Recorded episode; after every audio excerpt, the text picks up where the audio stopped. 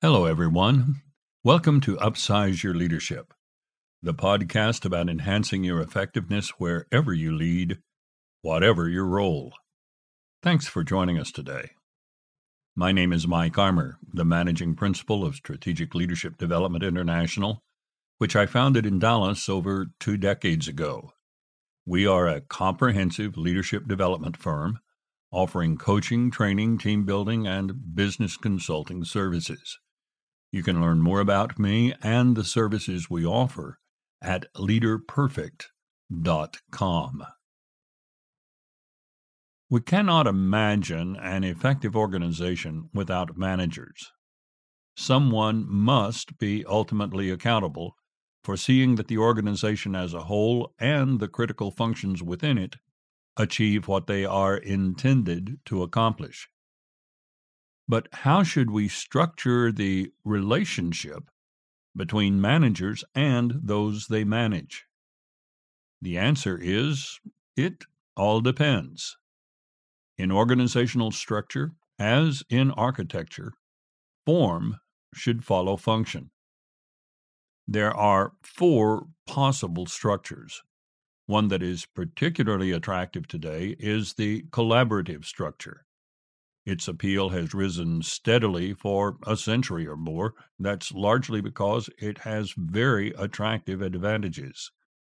But a collaborative structure also has some distinct pitfalls. Avoiding these pitfalls demands special skill on the part of a manager, and that's the focus of today's podcast. If you work in a collaborative environment, the takeaways from the next 15 minutes will upsize your leadership.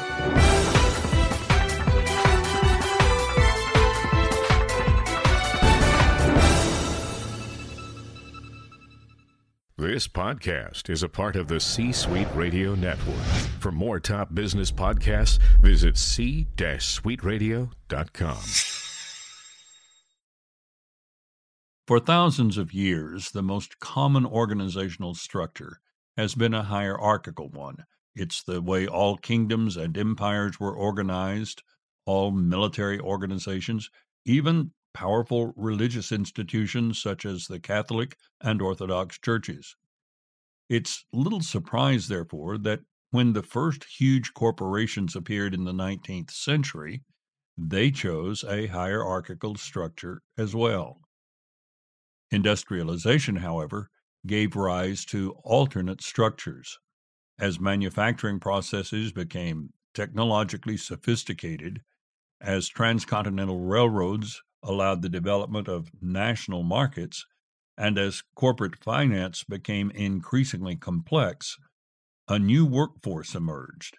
It was unprecedented in its makeup. For millennia, a worker's value depended on brawn and manual skill. Now, for the first time in history, brain power, not brawn, was in demand. Creating an educated labor force became a national priority. Initially, the goal was to produce workers who were highly literate. Very soon, however, businesses and manufacturers needed employees who brought rigorous academic training to the workplace. In this environment, companies began experimenting with management structures that could capitalize more fully on the ideas and planning insight which these knowledge workers brought to their workforce. In lieu of command and control management, experiments with collaborative decision making came to the fore, and the move toward collaboration accelerated through the entire 20th century and continues to this day. It was soon apparent that a collaborative management structure brought distinct benefits which were not typical byproducts of historical hierarchical management. Not the least of these was enhanced creativity and innovation. When individuals with diverse perspectives, skills, and backgrounds came together, they brought a wealth of ideas to the table. The result was a synergy which led to groundbreaking solutions that would have been unlikely if the decision maker had relied primarily on his or her own skills and resources. Not only that, diverse perspectives meant that the assumptions which went into decisions were vetted more thoroughly. Collective decision making minimized the degree to which personal biases and preconceptions colored the chosen course of action. No less important, the worker's opportunity to have a voice in key decisions encouraged trust, increased motivation, and improved morale. This led to higher job satisfaction and, in turn, greater retention. Not only that, it resulted in a broader sense of ownership in the final decision. Little wonder, therefore, that collaborative management structures became commonplace in Western economies. No one writes books any longer on the advantages of hierarchical managerial structure, even though it's the most appropriate management system for organizations such as military, police, and firefighting units. By contrast, recent decades have produced hundreds of books on collaboration, with more appearing continually. In place of a top down structure, which gives us the all too familiar organization chart, collaborative management structures take a distinctly different form. In management training classes, I typically illustrate it as a circle of peers who have open lines of communication running from each person to every other member of the circle. Instead of having a place at the head of the organization, as in historic management structures, the manager in a collaborative structure is positioned in the middle of this circle of peers, again, with lines of communication running to each of them. Even though the manager is not portrayed as part of the circle of peers, for purposes of working toward decisions, the manager is indeed a peer.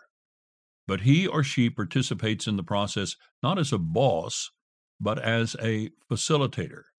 It's the manager's job to facilitate the necessary dialogue to advance collaborative decision making by the group as a whole. The goal of collaboration is to reach consensus on what should be done and how it should be done. In reality, consensus is not always possible. There may be conflicting viewpoints in the group which cannot be reconciled, and advocates for these viewpoints hold to them staunchly. When such stalemates occur, the manager retains the right to make the requisite decision unilaterally. But in a fully collaborative structure, the exercise of this prerogative is a method of last resort.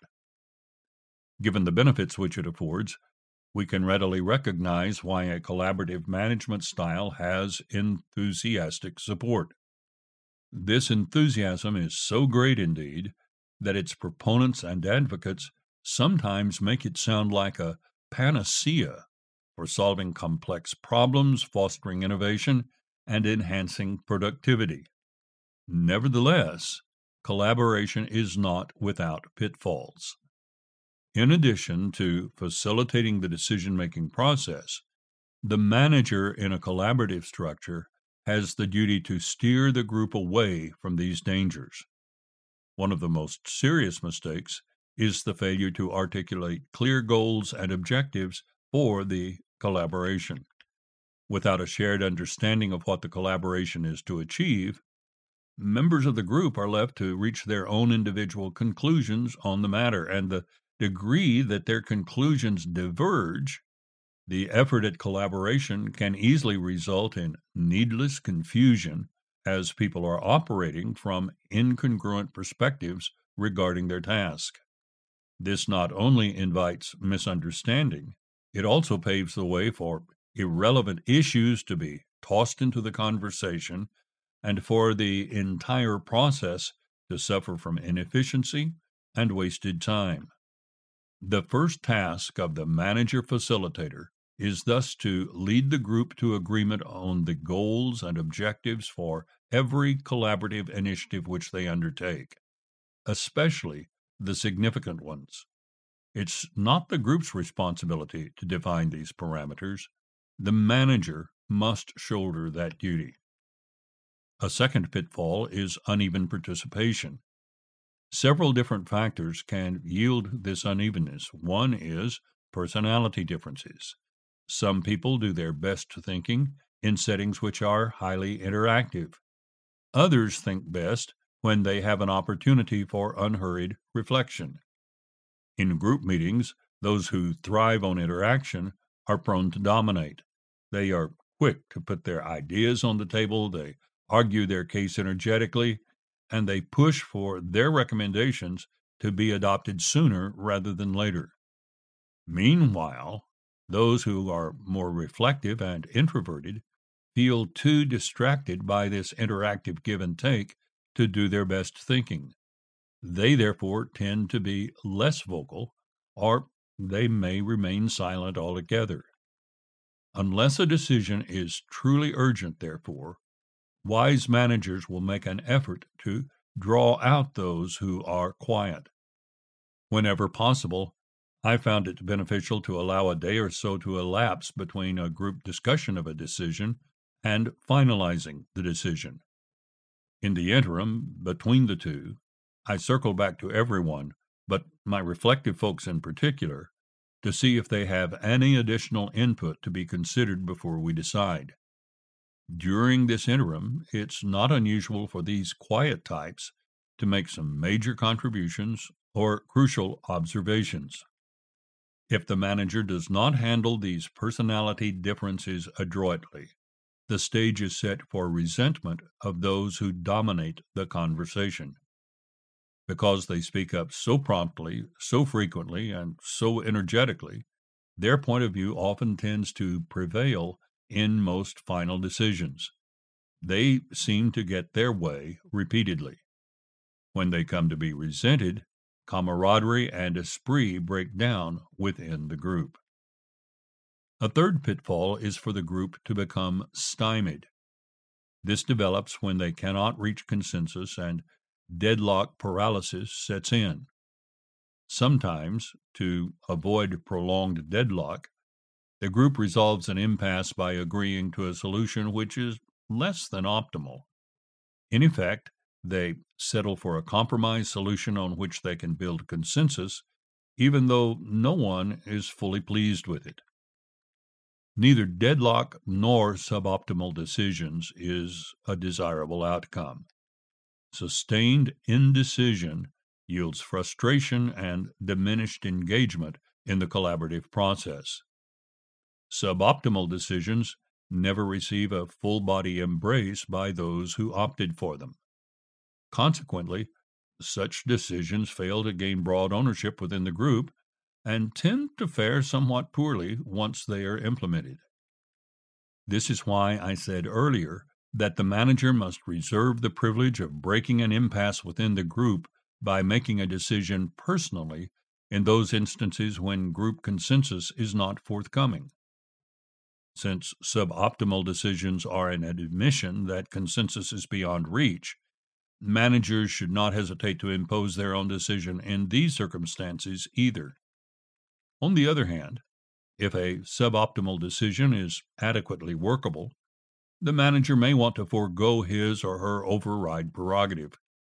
If managers impose their own solutions too often, they can inadvertently undermine enthusiasm for the collaborative process. If group solutions are repeatedly set aside by the manager, the group may conclude that the manager does not genuinely want their input. They will view the manager's commitment to collaboration as questionable at best. When this happens, the manager loses trust, and the team's buy in to the collaborative process goes into retreat.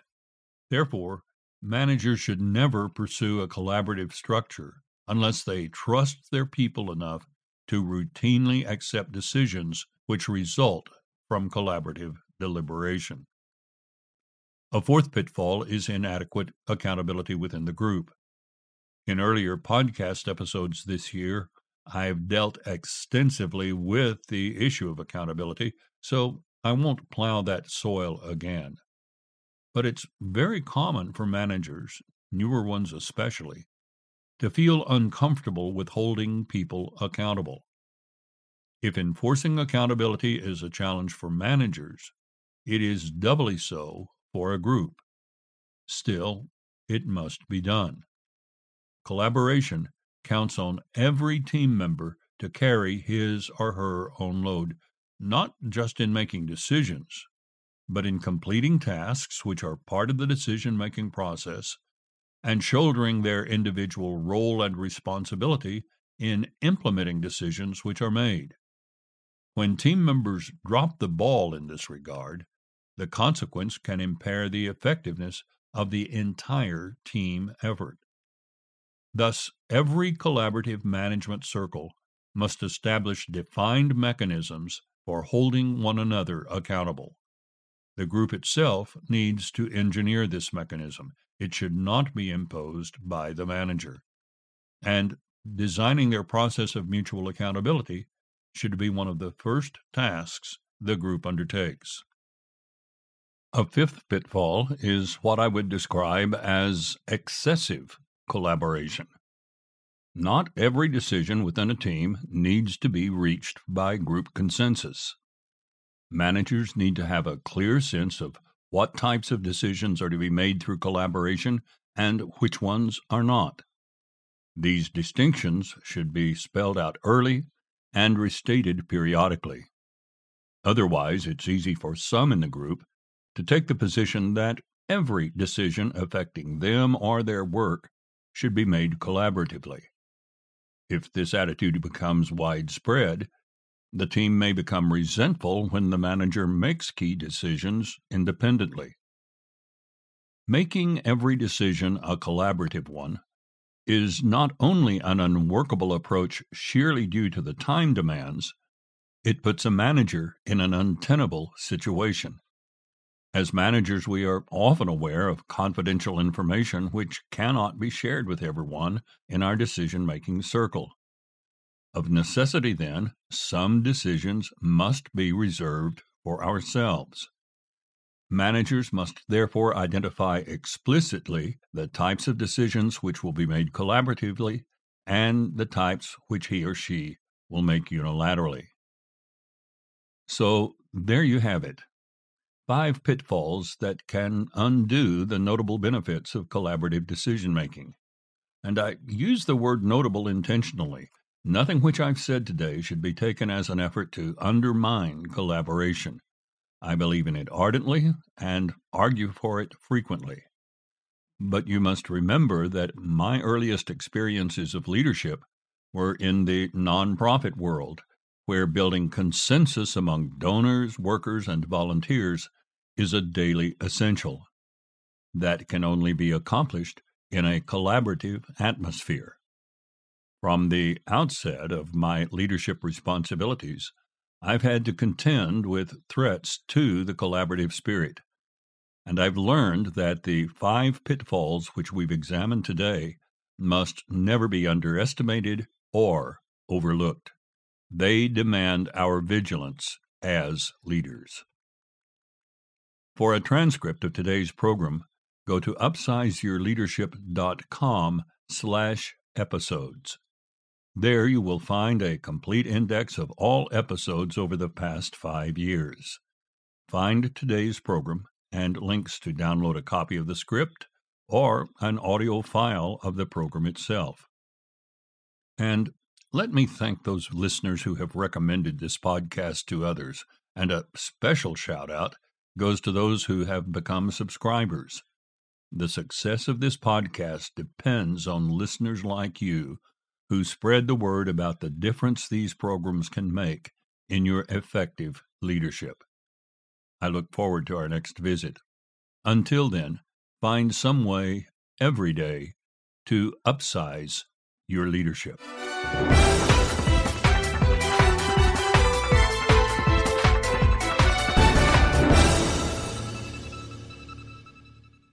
This podcast is a part of the C Suite Radio Network. For more top business podcasts, visit c-suiteradio.com.